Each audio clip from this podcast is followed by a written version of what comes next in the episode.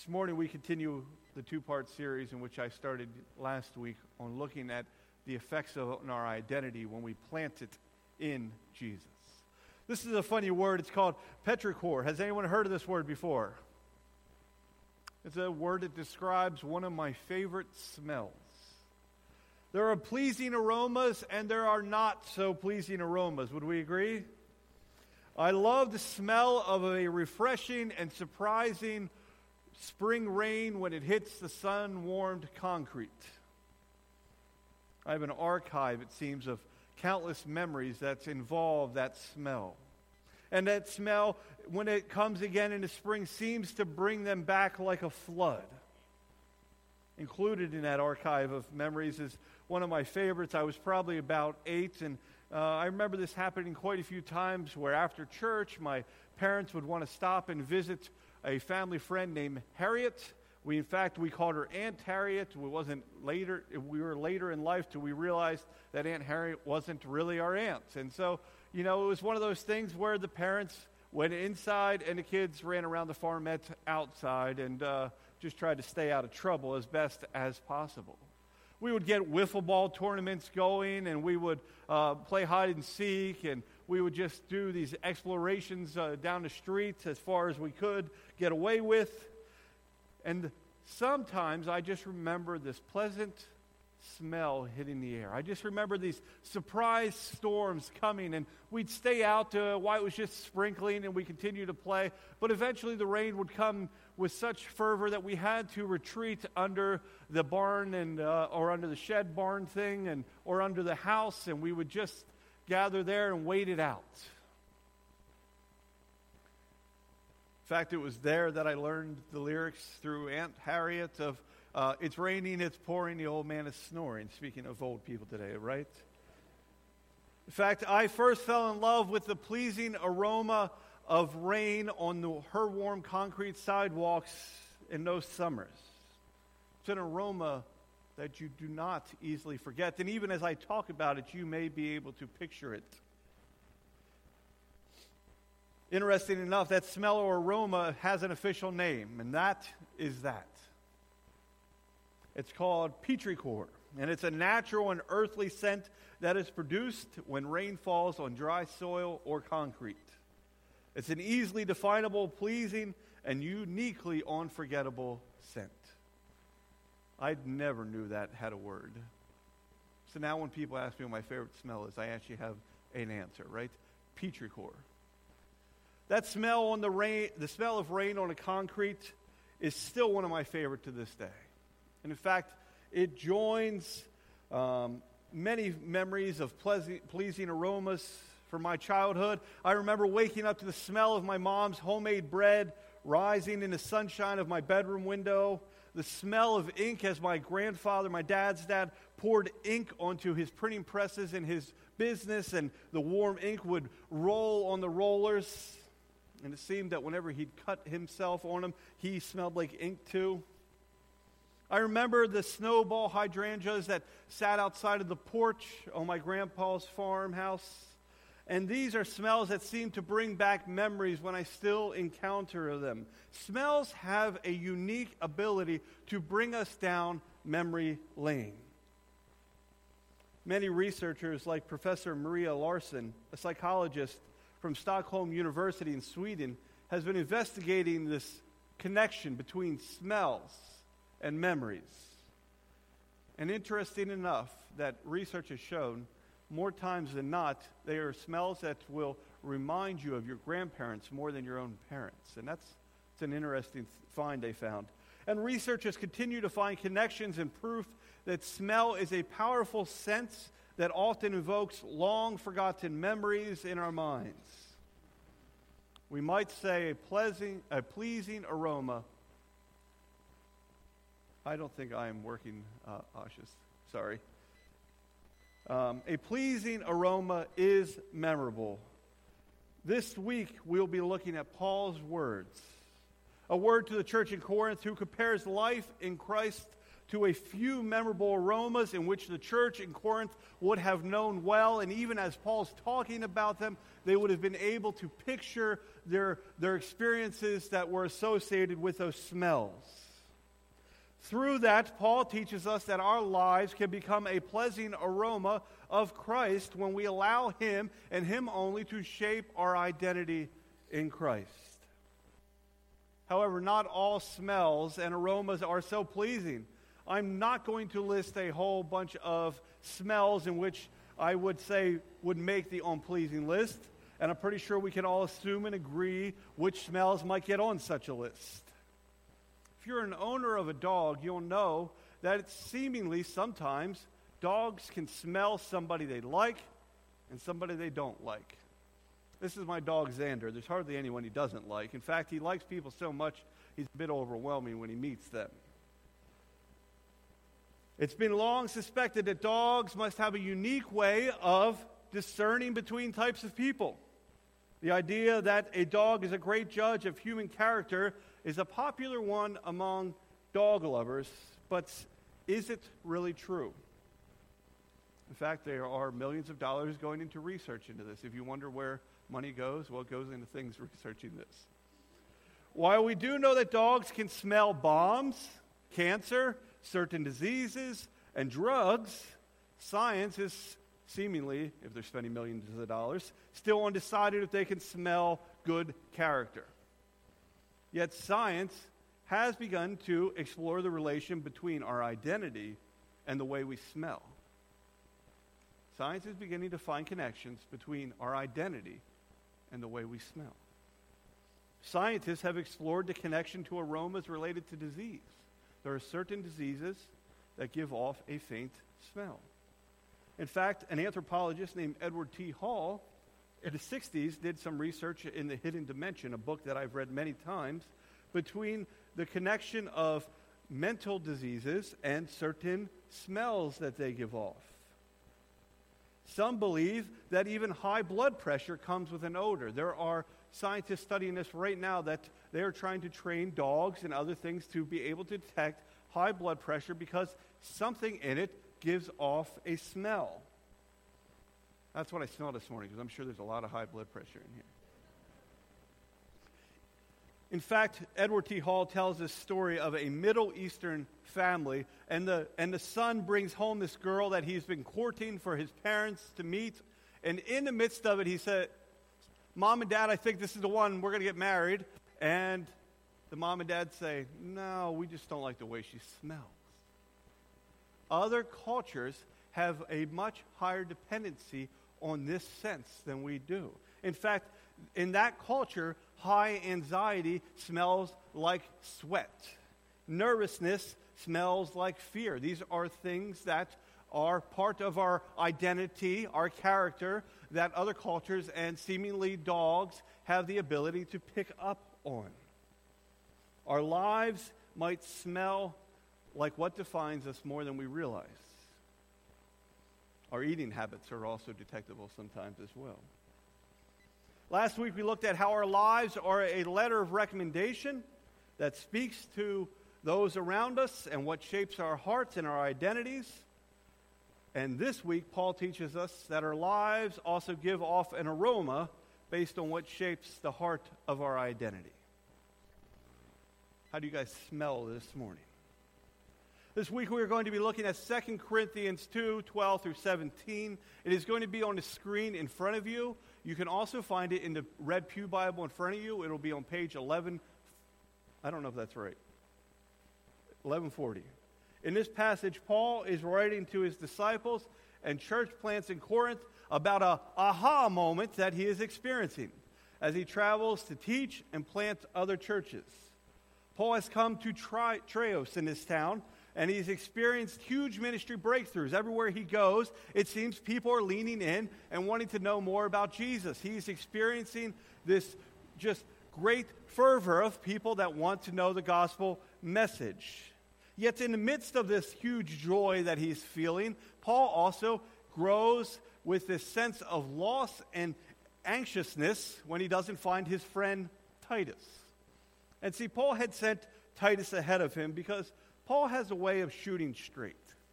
Paul has a way of just kind of saying to the church in Corinth what he is really thinking. And he knows that sometimes that does not go over so well.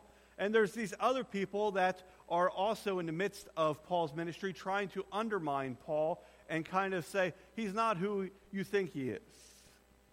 And so Paul says, you know what, before I land in Corinth, after that last letter I sent, I better send somebody to kind of dip their toes in the water and see what the climate of the church is like. And so he sends Titus. He sends Titus to go check out the church in Corinth. And when he gets there, he's happy that ministry is abounding, but he can't find Titus. So he's walking in blind. Robert Hughes, in the Everyman's Bible Commentary of 2 Corinthians, says this about this passage. He, Paul, used his journeys with all their hopes, fears, and failures to correct a lingering problem in Corinth. Paul realized that they were smelling, as we say, to high heaven, or at least to wherever he was. The Interpreter's Bible goes on to set the context within regard to this passage like this. These passages make it clear that God it is God who opens the doors by providing a favorable situation and opening men's hearts and minds to listen. It is that favorable moment or situation or that aha moment that Paul starts writing about to the church in Corinth and, and addressing aroma. I love how N.T. Wright also describes this passage. He says, Paul pauses to write one of the greatest extended discussions this time on what precisely it means to be an apostle, a servant, or a minister of God's new covenant. Keep this in mind as we read this passage. This is my favorite quote this morning, the one from N.T. Wright. Keep this in mind. We might say it is a passage that tells us how we should smell. If we are allowing God to shape our identity as apostles, as servants, and as ministers of God's gospel or his new covenant, this passage will speak to us and tell us how we should come across. I will now read the passage.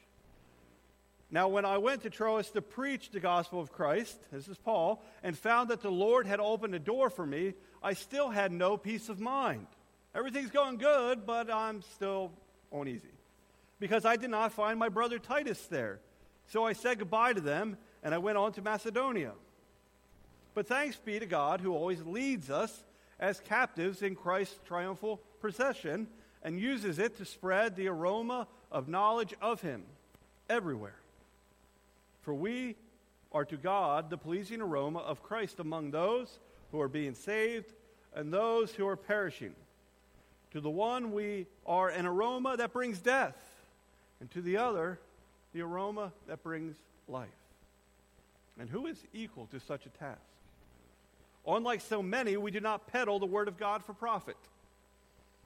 On the contrary, in Christ, we speak before God with sincerity as those sent from God. So Paul is entering this situation blind. He doesn't know where Titus is. He doesn't know what he's going to find with the churches in Corinth. And in the midst of that, he realizes there's these people working against him that are working for profit. And he's saying, guys, guys, I've had this great God moment, this sense of aha moment in the midst of looking for Titus and coming to see you, that apparently how we smell really affects how God's favor opens doors for us. And by the way, you will not smell that same thing on those who are giving you their services for money. This is notes on becoming a pleasing aroma. This is a great passage with a lot of challenges and wisdom presented deep in it. This week, we'll take a few notes away from this passage on how our lives can become a pleasing aroma of Christ when we develop an intentional identity that is invested and shaped by the Spirit of God and by moving what we said last week, Jesus from the margins into the center. We might also just say these are notes on how to smell good. At first glance, this passage is pretty cut and dry. Yeah, well, to some people, we're life, and to some people, we are death. But what Paul is actually pushing out here is something completely different. In fact, in this passage, Paul uses a few metaphors that make an important point on identity. Paul, as N.T. Wright likes to say, is often happy to mix ideas together. He's really using about four different analogies here of smell, if you would look at the original text and the idea, that is invoking memories and experiences in his readers. While we look at it as some people smell like life, some people smell like death, what Paul is actually doing is sharing examples, and you'll notice that with the language here in a minute, that says, hey, do you remember this experience? Do you remember this experience? And it brings a multiple layered gospel to the surface. If you have your bulletins, there are places to fill in notes. And I encourage you to do that and just look over them this week. As we look at this passage, Paul is actually talking about several different aromas that they would have experienced since childhood in their culture. And it would have deeply invoked memories in them as they heard this letter read. In this passage, Paul uses a few metaphors to make an important point on identity. Some of those various images and experiences we reflect on for our second point. Paul's readers may have recalled the aroma of incense used in both pagan and Jewish, Jewish sacrifices to give a sweet smell to the act. The church in Corinth, who's there? We have people that would have been raised in a Jewish culture. We also have people that would have been raised in both a Gentile and pagan culture, kind of the outsiders. And so there are people from both worlds present as this letter is being read. Ironically, he doesn't say, hey guys, remember those smells that were used in Jewish temples? Paul writes it in such an ambiguous way that both people, the insider and the outsider, would have understood what Paul was talking about. There was incense that was used by both Jewish temples and Jewish sacrifices, as well as pagan sacrifices and pagan temples, and they would burn this incense as a form of worship, semi. But if you've ever been involved in a sacrifice, and I have not, and I hope you have not either, but if you have ever been involved, I imagine the smell is not so pleasant, right? And so the, the people involved in these large scale sacrificial practices would burn incense. And they would do that to kind of take the edge off. They would kind of help it smell better. It's kind of like sticking a candle next to the cat litter box before your family comes over. Takes the edge off. However, more importantly, it's also a smell that was to join together with the smell of the sacrifice, and it was to rise up to the heavens or to wherever uh, people believed that God was, and it was to please God in a sense of worship. It was also an expressive form of worship that looked to appease God. It was an expressive form of worship.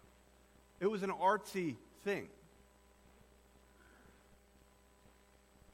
This was one of those smells that you apparently don't forget the smell of incense and sacrifice together. Paul's reference to this would have encountered them in their minds as he said, We are the smell of death. That imagery there would have automatically helped them recall this idea of sacrifice and most certainly would have invoked this remembrance of the aroma of incense and sacrifice together. His readers would have also remembered the fragrances used to remind worshippers of the presence of the divine.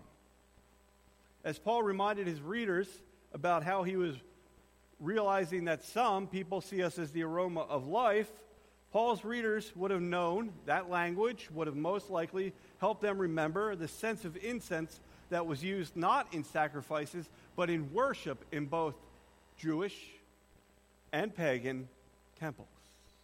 You see, again, there would have been this idea that we need to burn this incense not for the sake of taking the edge off or joining together and rising to the heavens, but to remind us, the worshipers, that the presence of God was nearby. And so in these temples, they would, they would burn incense and aromas and fragrances to remind people that the presence of God was all around them.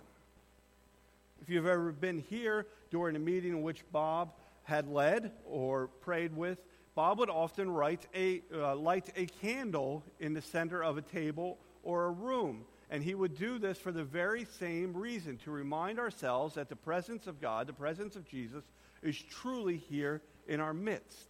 And so incense and aromas were used the same way. It was common in these contexts to, for incense to be burned or an aroma to be sprayed throughout the air to remind people of the presence of God and how it was all around them. And it would hopefully heighten their senses and their awareness to it. This is a tradition, as I said in Sunday school, that is still practiced by many Orthodox churches. And you can go on YouTube and you can Google incense Orthodox, uh, Orthodox and you will see these large, uh, kind of ball shaped incense burning things that are swung, especially in like Russian Orthodox churches. And, and there's smoke that comes out of it, or people will lead in a procession down the aisle and they will kind of waft this scent over people. And it's to heighten your, your awareness that God is here in our presence. That is one of the first things that his readers would have saw. His readers would have remembered the fragrances used to remind worshippers of the presence of the divine. Next, we see Paul also reminds his readers of the audacious parades of the dying and conquered to celebrate victory, in which smells and incense were used to spread triumph. The smell that Paul is invoking here for memory's sake is a completely different type. It's not a sacrificial one, it is not one in a temple. In fact, it was one that people came to see but dreaded. When Paul says, But thanks be to God who always leads us as captives in Christ's triumphal procession and uses us to spread the aroma of knowledge of him, Paul is talking, talking about a type of celebration and culturally joyous occasion in which invoked excitement in towns and cities. Like the smell of grease and sugar might remind you of an amusement park and cotton candy, Paul talks about smells that would have invoked this idea of triumphal processions. It was common in these days that when something was to be celebrated, like a king winning a battle or conquering a rebellious people or taking over new territory, that the king and the, and the leaders of the government and the army would grab victims from wherever they conquered and lead them as kind of this slave chain through the city, and they would kind of uh, let people throw food at them. They were usually stripped naked. It was just this very embarrassing. We are victorious. These people are not, and we're kind of sticking, na, na, na, na. It was a way of just saying, like, we are so much better. And so the kings would come through with these long chains of people that were conquered, and it was usually women and children or soldiers of the other side that were mostly dead. And they would celebrate in victory by parading these people. It was very audacious to do. And they would run them through the streets. And so people would hear these sounds of chains and the chanting, and they would rush out into the street. Now, interesting enough, the streets were not even wide. You know, this alley between Tim and Dottie's house and their neighbors would have looked very wide to them. The streets in Antioch alone had 137 homes on one acre of land. So, streets were, in fact, they joked that you could have stuck your head out of your window and stuck it into your neighbor's window. That's not privacy, right? In fact, even though some of the bigger cities in Rome would have had public bathhouses, most people just used these bedpans and kind of dumped them out. And so uh, you did not like to hang out in the streets if you didn't have to because you might get hit with some flying aroma. And so um, the, when these sounds came, people would rush into the streets and they would rush to see what is happening. Who, who won? What has won? What, what did we conquer? What are we celebrating? And so people would squeeze into these tight alleys and only a few people would actually be able to see because there weren't stages. It was just kind of this parade that happened. And so the kings, to make sure that victory was spread, would also burn incense. They would have similar incense and fragrance that they would use so that even if I'm way back here and the parade is way, way up there and I visually can't see it, uh, I would be able to smell the smell of victory. And so they would burn these huge things as they would go around to spread the smell of victory. And that's what Paul is talking about here when he says, But thanks be to God who always leads us as captives, as slaves, in Christ's triumphal procession, and uses us to spread the aroma of the knowledge of Him. Even when people can't see us, they can smell us.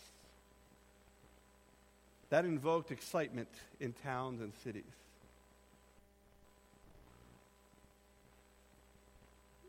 You would find the aroma of these parades that reminded them of victory mixing with the sense of sweat and blood, and people who could not see would still experience the victory as these smells would waft through the alleys. In this passage, we see that Paul's aha moment is this identity in Christ is either like the smell of incense laced sacrifice or the worshipful aroma reminding all that God is present. The smell is you smell like a sacrifice, or you smell like one of those processions of sacrifice down the street, or you smell like that stuff we burn to remind that God is really here in our midst. That is the aroma of life. I love this reality. As Paul's in the midst of experiencing this high sense of experience in ministry, he's realizing that he must be smelling really good because people are really desiring the gospel message in which he's bringing. That's his aha moment. I got here and things are really exciting. I'm sad I couldn't find Titus, but for some reason, ministry is just happening. That's his aha moment. In this passage, we see Paul, uh, folks, we see that when we sacrificially invest ourselves in the identity of Christ, we spread the gospel to our neighbors, whether they see us, see quotations, it or not. Whether they're really up front for the processional or if they are stuck back here watching us from a distance, the way we live out our identity of Christ, we spread the gospel to our neighbors, whether they see it or not. It wafts down the alley of our neighborhoods, through the connections of our spheres of influence, as Christ puts on his own processional parade of victory to declare that he is king. The question for us today is do we smell anything like Jesus when people pick up what we're wafting? Do the people who don't see us up close see that it's Jesus that's wafting off us down the alley? So, lastly, when we invest our identity in the presence of God, our lives are a fragrance of victorious confidence and hope. The aroma is an embracing love and a powerful gospel, which means joy and peace, even in a parade of trouble. Those parades, those processional triumphs, were not anything beautiful. And it's interesting that Paul twists it to make it something beautiful. He says, We're like those people that are slaves in chains and you get to throw food at and are nakedly being paraded with a bunch of smells down the street. That is what Christ does to us. Doesn't feel so hopeful, does it? Paul is making a connection of this aroma to him spreading the gospel message. When we invest our identity in the presence of God, our lives are a fragrance of victorious confidence and hope. The aroma is an embracing love and a powerful gospel, which means joy and peace, even in a parade of trouble. So, the question I leave you today with is what does your identity smell like? What is shaping it? Are you holding a balance of what you've had to sacrifice and what you worship? Does it smell like one more than the other?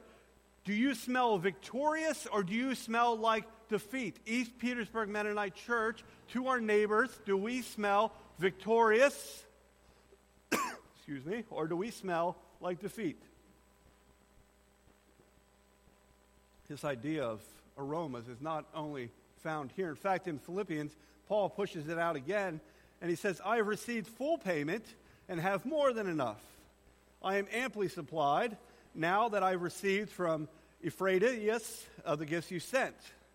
They are a fragrant offering, an acceptable sacrifice, pleasing to God. between Sunday school yesterday and today, I think I'm losing my voice.